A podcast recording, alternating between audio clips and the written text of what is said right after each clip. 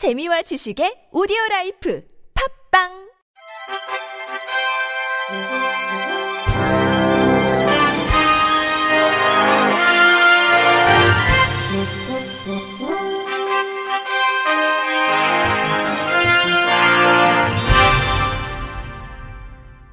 청취자 여러분 안녕하십니까? 7월 넷째 주 주간 KBIC 뉴스입니다. 출근길 지하철 시비를 벌이고 있는 전국 장애인 차별 철폐연대가 자폐성 장애인을 다룬 인기 드라마 이상한 변호사 우영우와 비교하는 만평을 올렸습니다. 전장현은 SNS의 다른 반응이라는 제목의 만평과 설명글을 통해 사람들은 우영우란 캐릭터를 보면서 함께 공감하고 이해해야 한다고 말하고 권모술수라고 불리는 권민우에 분노하기도 한다며 드라마를 보고 있는 사람들의 반응을 보고 있으면 누구나 장애인도 함께 사는 세상을 꿈꾸는 것 같다고 말했습니다.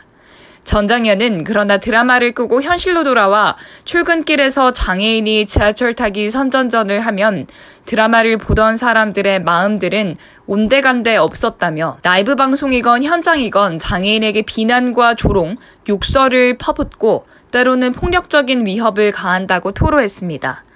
그러면서 왜 이렇게 다른 반응일까라며 장애인도 함께 살자는 마음, 장애인도 이 사회에서 이동, 노동의 차별을 받지 않고 시설이 아닌 지역사회에 함께 살자는 목소리는 드라마 우영우가 끝나면 함께 끝나는 걸까라고 반문했습니다.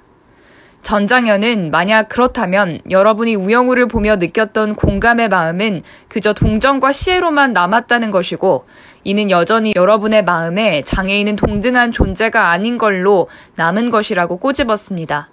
끝으로 이들은 드라마에서 말하고자 하는 바가 장애인도 차별과 배제 없이 살아가고자 하는 것이라면 현실에서도 그렇게 해야 한다며 변하길 바란다면 드라마를 넘어 현실에서 직접 변화를 만들어가는 장애인과 함께하고 그 소리에 공감하고 동참해야 한다고 호소했습니다.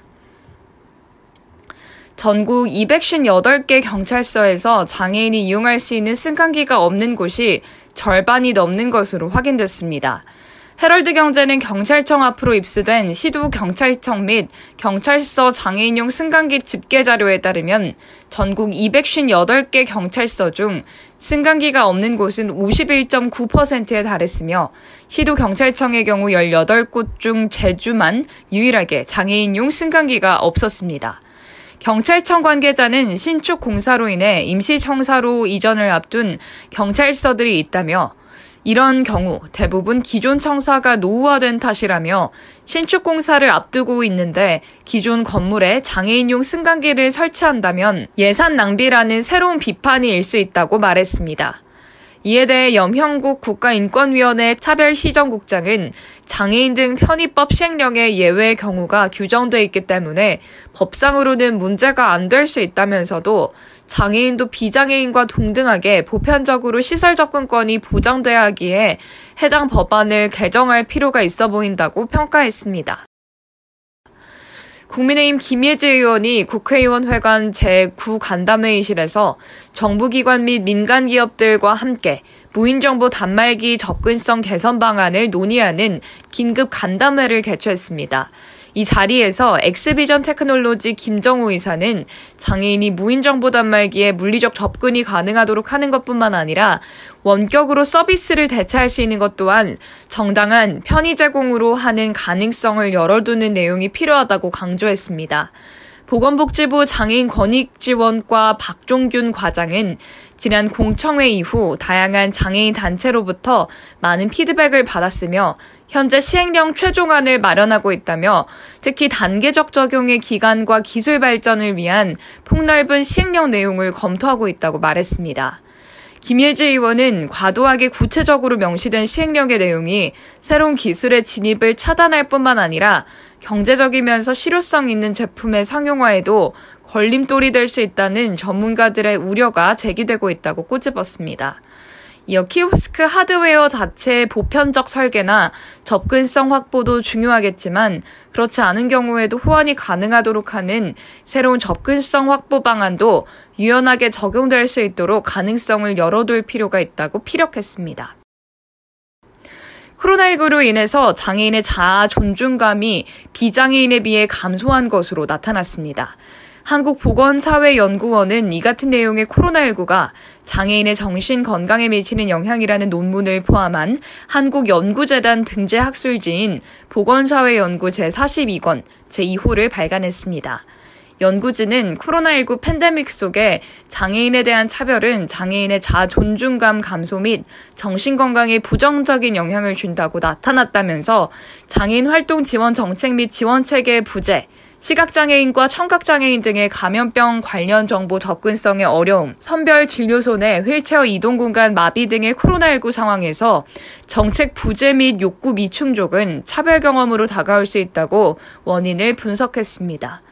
이에 연구진은 코로나19로 인한 우울 완화 정책 및 프로그램 수립 시 장애인을 아우르는 정신건강 통합돌봄 시스템 구축, 장애인 집단을 위한 자아 존중감 향상 프로그램 도입, 코로나19 심리 방역을 위한 자아 존중감 향상 프로그램 도입 시 대상자별 맞춤형 접근 등을 제언했습니다.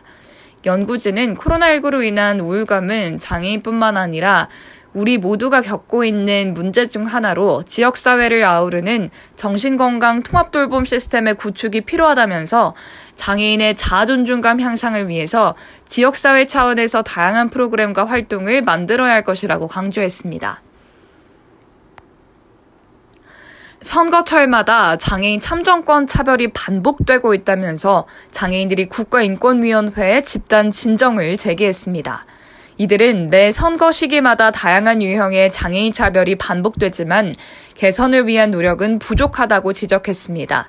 지난달 1일 있었던 제8회 지방선거에서는 선거 관계자의 장애에 대한 몰리의 편의 미 제공 14건, 미흡한 정보 제공 9건, 투표 보조 미제공 15건, 물리적 구조로 인한 접근 제한 편의시설 불편 6건 등의 차별이 발생한 것으로 단체는 집계했습니다.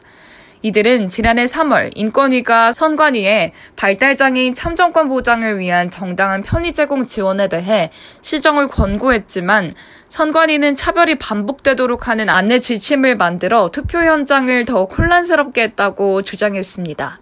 또 장애인 참정권 보장을 위한 공직선거법 개정안이 21대 국회에 19개가 발의돼 있지만 현재 논의조차 진행되지 않고 있다면서 국회의장과 각 정당 원내대표들에게도 정책 마련 시행 권고를 내릴 것을 인권위에 요구했습니다.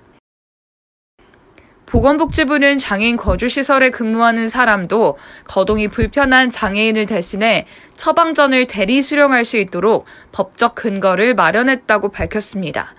이에 따라 장애인의 처방전 대리 수령자 범위는 기존 환자의 직계 존속, 비속과 직계 비속의 배우자, 환자의 배우자나 배우자의 직계 존속, 환자의 형제 자매, 노인 의료 복지 시설 근무자 등에서 장애인 거주 시설 근무자로 확대됐습니다. 장애인 거주시설 근무자는 재직증명서를 제시해야 장애인 처방전을 대신 받을 수 있습니다. 복지부는 그동안 유권 해석을 통해 이뤄지던 장애인 거주시설 근무자의 처방전 대리 수령에 법적 근거를 명확히 한 것이라며 거동이 불편한 장애인의 의료 접근성 개선에 도움이 될 것이라고 기대했습니다. 한국장애인개발원이 동영상 공유 채널을 통해 장애인 일자리 사업 참여자 중 취업에 성공한 장애인 근로자 5명의 인터뷰를 이달까지 공개합니다.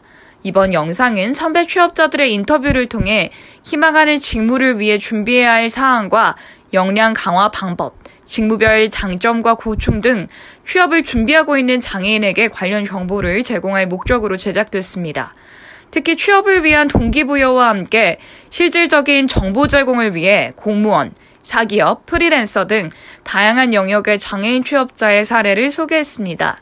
영상은 여성가족부에서 근무 중인 원철현 씨, 외계인 키친 주방보조원으로 근무 중인 이두리 씨, 좋은 운동장 데이터 관리 및 트레이너로 활동 중인 김철만 씨, 마켓컬리 인사총무 부문에 근무 중인 김한울 씨, 장애 인식 개선 교육 강사와 방송인으로 활동 중인 신홍윤 씨입니다.